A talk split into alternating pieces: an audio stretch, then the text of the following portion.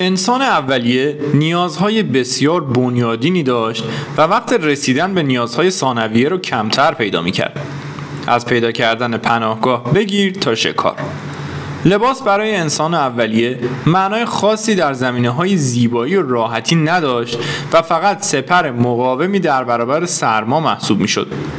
حتی برگ هایی که در کارتون ها و فیلم ها به عنوان شورت پاش می‌کرد هم در واقع به احتمال زیاد واقعیت نداره و صرفا یه جور سانسور در دنیای امروزی محسوب میشه. بعدها با پیشرفت هایی که علم در زندگی بشر داشت لباس کم کم وارد مرحله جدیدی از استفاده شد و برای پوشش بدن و زیبایی عادی و محافظت در برابر سرما استفاده شد. بعدها با توجه به وجود اومدن نزاع و درگیری بین قبایل مختلف جنبه محافظتی هم به خودش گرفت و در دنیای امروزی که بشر راحت طلب و زیبایی گرا شده به عنوان پوشش و محافظ در مشاغل مختلف و هم به عنوان جنبه زیبایی و راحتی مورد استفاده قرار می‌گیره. این موضوع باعث به وجود اومدن کسب و کارهای مختلفی در این زمینه شد و انسان روی به دوخت و دوز و فروش لباس آورد. بعدها پوشش تبدیل به یک صنعت تمام ایار شد و امروزه یکی از بزرگترین صنایع مورد نیاز بشر رو تشکیل میده. این وسط کمپانی های مختلف تولید و طراحی لباس وجود اومدن که خیلی هاشون با مدرنیزه کردن و برندسازی خودشون رو تبدیل به قولهای این صنعت کردن. در این قسمت از پادکست آپساید به بررسی و معرفی یکی از برندهای مطرح لباس خصوصا لباس ورزشی خواهیم پرداخت و داستان اینکه چطور شکل گرفت از چه روش هایی برای طراحی و برندینگ استفاده کرد رو براتون تعریف می‌کنم.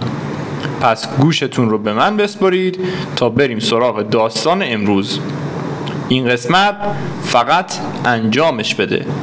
داستان شکلگیری و موفقیت نایکی.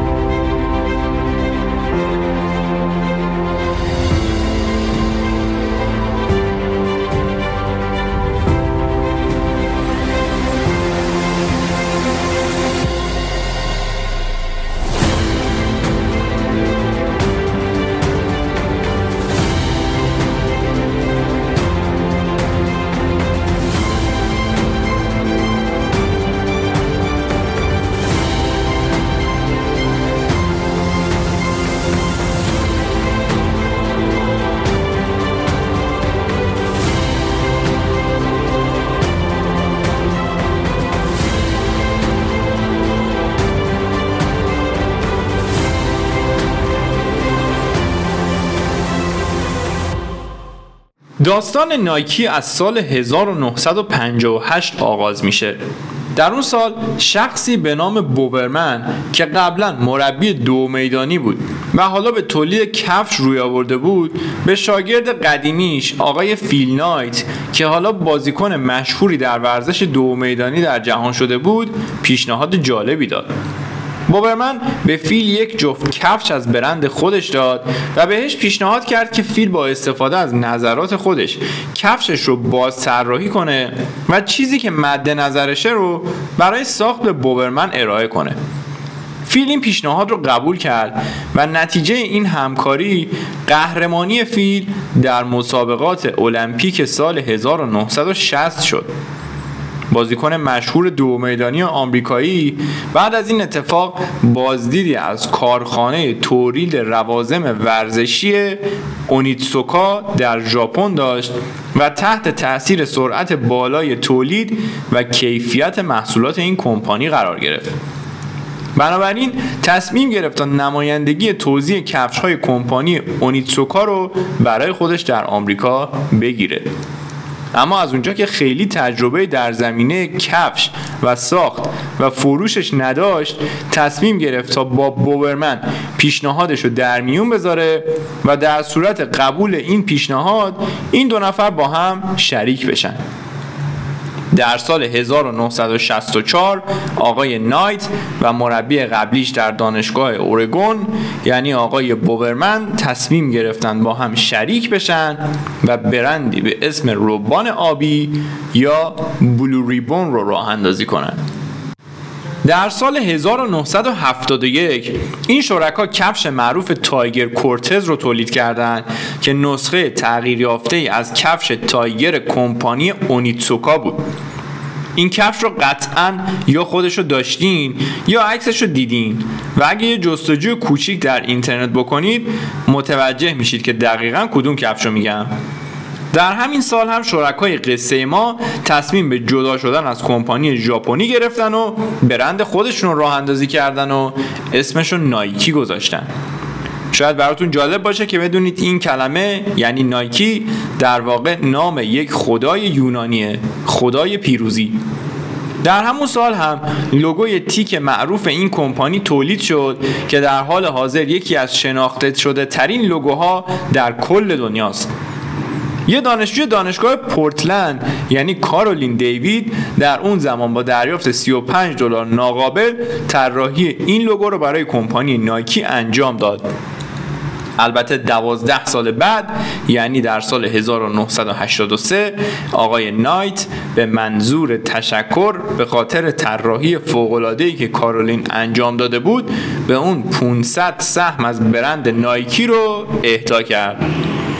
از سال 1971 کمپانی نایکی با ایده ای که همسر بوورمن بهشون داد شروع به تولید و طراحی یک کفش فوق العاده سبک کردن که علاوه بر سبک بودنش راحتی فوق العاده هم داشت و صرفا جهت دونده ها یا افراد عادی که روزانه پیاده روی یا دویدن انجام می‌دادن طراحی شده بود.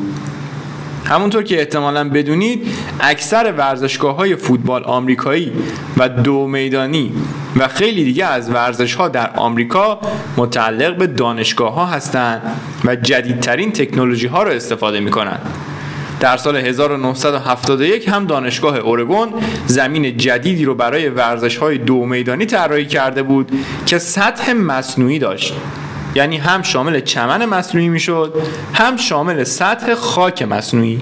بعد از این تغییر بود که آقای بوورمن و همسرشون به این ایده رسیدن که بتونن کفشی طراحی کنن که کفی اون کفش بدون استفاده از میخ بتونه به چمن و سطح خاک مصنوعی بچسبه و تعادل ورزشکار رو به بیشترین حد ممکن برسونه.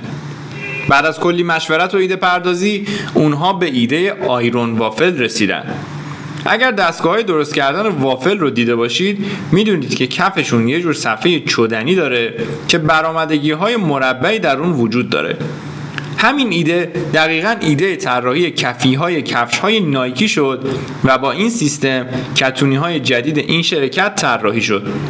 اولین سری کفش های نایکی که از کفی آیرون وافل استفاده کردن سری کفش های ماه یا مون بود.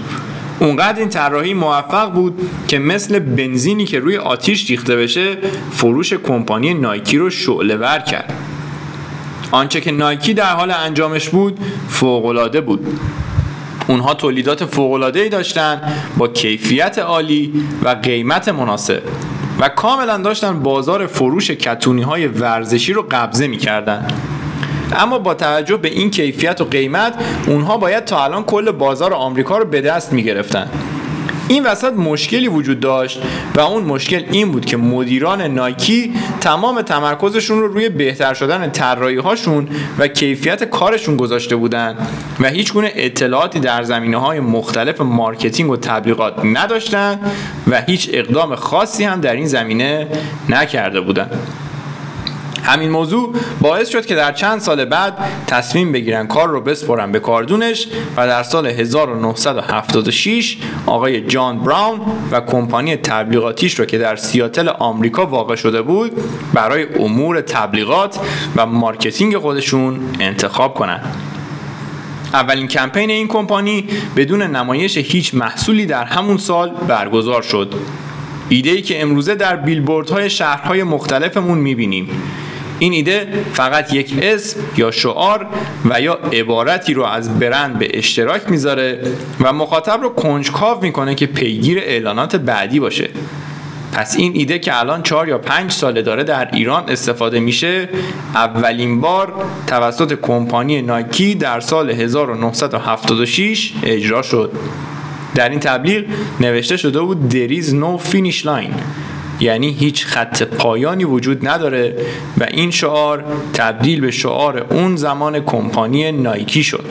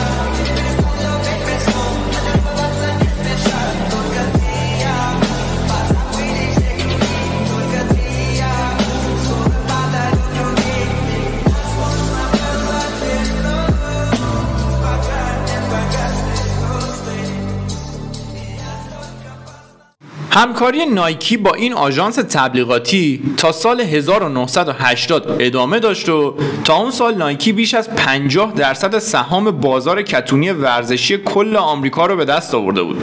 عددی که بسیار جالبه. در سال 1980 اما شرکت تصمیم گرفت تا کمپانی تبلیغاتیش رو عوض کنه و شرکت جدیدی به اسم وایدن کندی رو به عنوان کمپانی اجرا کننده امور مارکتینگ و تبلیغاتش انتخاب کنه و نایکی رو با تبلیغات خلاقانه به تلویزیون بیاره. این تبلیغات توسط این کمپانی اجرا شد و در سر تا سر آمریکا به نمایش در اومد. بر اساس نظر این شرکت تبلیغاتی هم در همون سال شعار جدیدی برای نایکی طراحی شد. شعاری که امروز هم به یکی از معروفترین شعارهای برند دنیا تبدیل شده. این کمپانی شعار جاست دو ایت یا فقط انجامش بده رو برای نایکی در نظر گرفت. حالا اگه گفتین این شعار از کجا آمده از جایی که اصلا فکرش هم نمی در اون سالها جنایتکاری در آمریکا بود که بسیار در جهان به خاطر جنایتهای زیاد و قصرهاش معروف شده بود. اسم این آقا گری گیلمور بود. آقای گیلمور در لحظه اعدامش به عنوان آخرین جمله خودش گفت Let's do it. یعنی بیایید انجامش بدید. همین جمله ایده شعار نایکی شد و جاستویت هم برای این برند انتخاب شد. عجب شعاری و از عجب سرمنشهی اما هر برندی در دوره حضورش روزهایی رو به عنوان نقطه عطف خودش سپری می‌کنه. ریسک های انجام میده و یا کمپانی به شدت زمین می‌خوره و یا به آسمون هفتم پرواز می‌کنه. از اونجا که رفتار مصرف کننده در قبال طرحهای اجرایی هیچ وقت قابل پیش بینی نیست و صرفا شما می‌تونید در ذهن خودتون با بررسی داده هایی که دارید براش یک احتمال در نظر بگیرید این ریسک ارزشمند یا بی ارزشتر میشه. نقطه عطف برند نایکی اما در سال 1980 بود. در این سالها کمپانی نایکی دپارتمانی رو برای کفش های NBA خودش ساخته بود.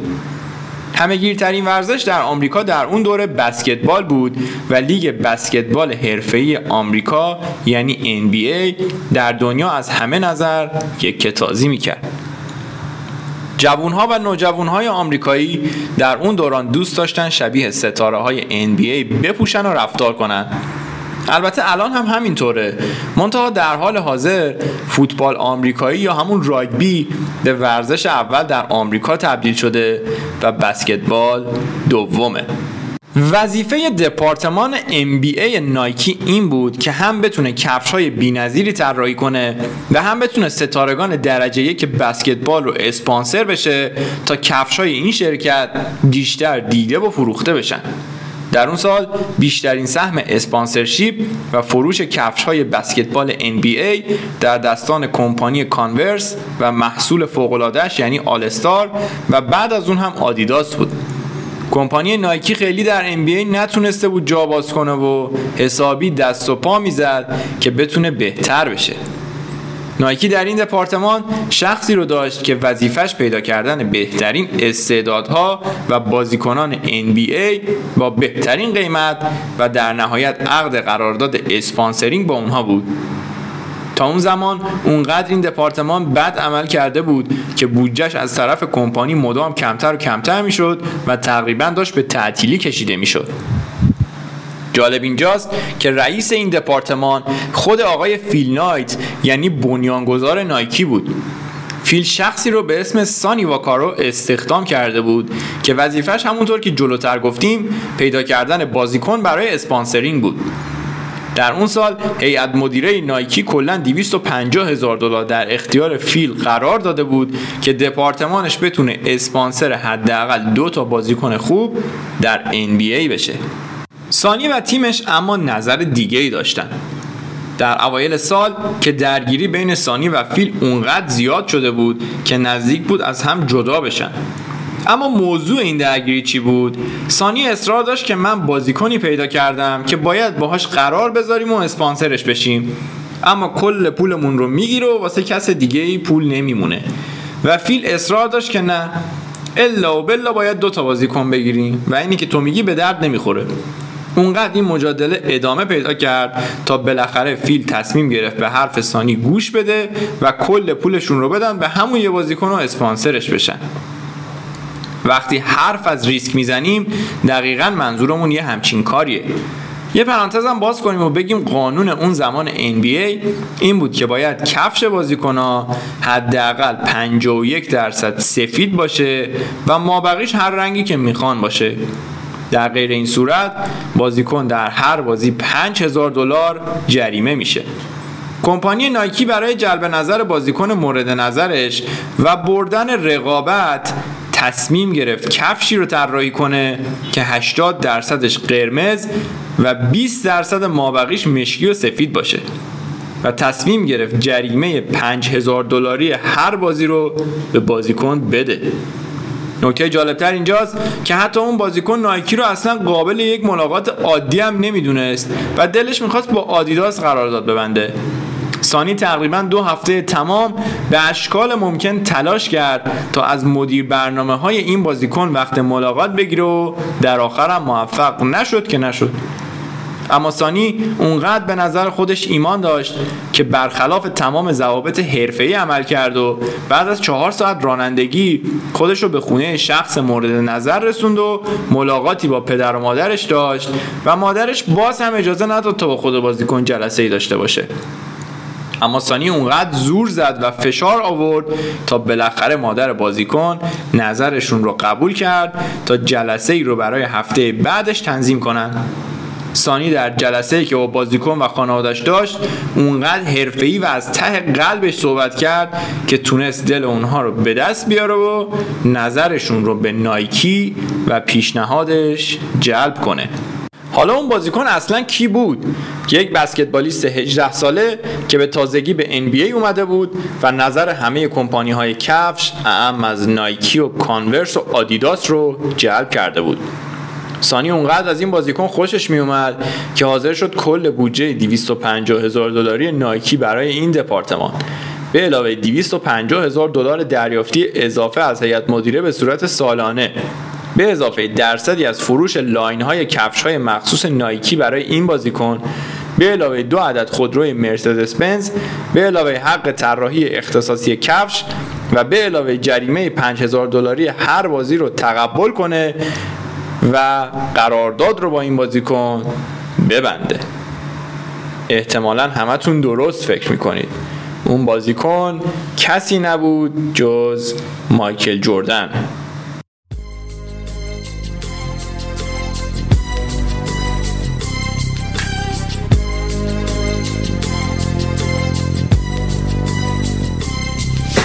As I walk through the valley of the shadow of death, I take a look at my life and realize there's nothing left. Cause I've been blasting and laughing so long that even my mama thinks that my mind is gone. But I ain't never crossed a man that didn't deserve it. Me be treated like a punk, you know that's unheard of. You better watch how you're talking and where you're walking, or you and your homies might be lying in chalk. I really hate the trip, but I gotta low.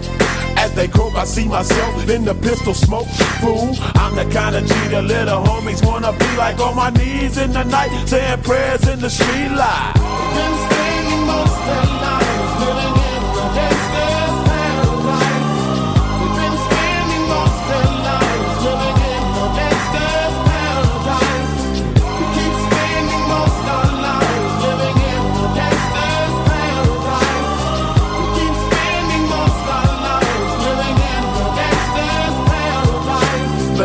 Situation they got me facing. I can't live a normal life. نایکی و سانی با این سرمایه گذاری عجیب و رکورد چکنی که روی بازیکن 18 ساله که تازه یک سال بود به NBA اومده بود کرده بودن همه کارتاشون رو بازی کرده بودن و چاره جز دعا برای موفقیتش نداشتن همونطور که باز هممون می‌دونیم مایکل جردن تبدیل به یک افسانه در تاریخ بسکتبال شد و کمپانی نایکی رو فقط از line فروش ایر جردن که مخصوص کفش های تولید شده برای مایکل جردن بود به سود عجیبی رسوند که تقریبا با ارزش بازار کل کفش های بسکتبالش برابری می‌کرد. هنوز هم این دو با هم همکاری می‌کنن و مایکل جردن نزدیک به سالی 100 میلیون دلار فقط از درصد فروش کفش های مخصوص خودش از نایکی می‌گیره. البته ناگفته نمونه که درآمد حاصل از فروش لاین کفش های جردن برای نایکی سالی حدود 3 میلیارد دلاره. این هم فراموش نکنیم که دادن درصد از فروش به بازیکن اولین بار بود که توسط یک برند انجام می گرفت و تا قبل از مایکل جردن هیچ بازیکن دیگه ای با هیچ برند دیگه ای قرارداد مشابهی نبسته بود. در سال 1977 هم برند جردن به عنوان زیر مجموعه از نایکی و کلا با لوگوی جدیدی تولید شد که همونطوری که هممون احتمالا می‌دونیم این لوگو دقیقا تصویر یکی از پرش های مایکل جردن با توپ بسکتباله. موفقیت و فروش نایکی بعد از این داستان دوچندان شد و حالا اونا که قاعده بازی رو یاد گرفته بودن میگشتن و انتخاب های فوق از بین بازیکن های تمام رشته ها انجام می‌دادن و روز به روز معروفتر می شدن چندتای دیگه از این انتخاب ها sponsoring کریستیانو رونالدو و رونالدینیو ستارگان فوتبال دنیا تایگر وودز ستاره گلف و البته لبرون جیمز و کوبی برایانت سوپراستار های NBA در سالها بعد بودند. در سال 1998 نایکی به حوزه لباس و سایر تجهیزات ورزشی هم ورود کرد و اونجا هم با ورود به عرصه فوتبال تونست موفقیت های فراوونی کسب کنه. از تیم هایی که الان نایکی اسپانسر اوناست می‌تونیم به بارسلونا اشاره کنیم. در سال 2003 نایکی کمپانی کانورس رو که هممون به کفش های آلستارش میشناسیمش و در سال 2008 هم کمپانی آمبرو رو خریداری کرد. جالب بدونید تنها دفعه ای که کمپانی نایکی اسپانسرینگ یک تیم ملی فوتبال رو رد کرد در سال 2018 بود. اون تیم هم تیمی نبود جز تیم ملی خودمون که به دلیل تحریم های آمریکا علیه ایران نایکی موفق به عقد قرارداد با تیم ملی فوتبال ایران نشد. چیزی که خیلی در آمار کمپانی نایکی جالب هست اینه که هیچ وقت رو به افول نبوده و از سالی که آمارهای دقیقش موجوده سال به سال فروشش و تعداد کارمنداش بیشتر شده. این کمپانی در سال 2005 حدود 26 هزار کارمند با درآمد سالانه 13740 میلیون دلار و ارزش تک سهم 8.75 دلار داشت. اعدادی که در سال 2023 به 176 هزار کارمند درآمد سالانه 51270 میلیون دلار و ارزش تک سهم 180 دلار رسید. آنچه که از موفقیت های کمپانی نایکی می‌تونیم درس بگیریم توجه فوق العاده زیاد به مدرن بودن در زمان خودش ارائه راه حل های مختلف برای حل مشکلات مردم و ورزشکارها marketing فوق العاده حرفه‌ای و توجه به نیاز بازاره. همونطور که هممون می‌دونیم نایکی صرفا کفش تولید نمی‌کنه. نایکی ارزش تولید می‌کنه. این کمپانی مدام سعی می‌کنه با مدل ها و طراحی های جدیدش راه حلی برای مشکلات موجود ارائه کنه. با انتخاب های فوقلادش برای sponsoring و marketing از احساسات مردم به نحو احسن در جهت افزایش فروشش بهره می‌بره و در نهایت با برندسازی فوقلادش خودش رو در قلب مشتریهاش جا می‌کنه. خلاصه کلام اینه که هیچ برندی به راحتی و فقط با صرف هزینه های گذاف برای تبلیغات تبدیل به برند درست حسابی نمیشه و عوامل مختلفی باید در این زمینه به اجرا در بیاد تا به فروش بالا و موفقیتش دامن بزنه. راستی فیلم جالبی در زمینه همکاری کمپانی نایکی با مایکل جردن به اسم ایر تولید شده که حتما بهتون پیشنهاد می‌کنم این فیلم رو که از منابع این پادکست هم هست ببینید. این اپیزود هم به پایان خودش رسید. امیدوارم از این قسمت پادکست آبسایت هم لذت کافی رو برده باشید. که اگر بردید ممنون میشم تا این پادکست رو به دوستانتون معرفی کنید. تا هم انرژی مضاعفی برای تولید قسمت های جدید برای من باشه و هم درس هایی رو از دنیای استارتاپ برای اونها داشته باشه. موفق و سربلند باشید.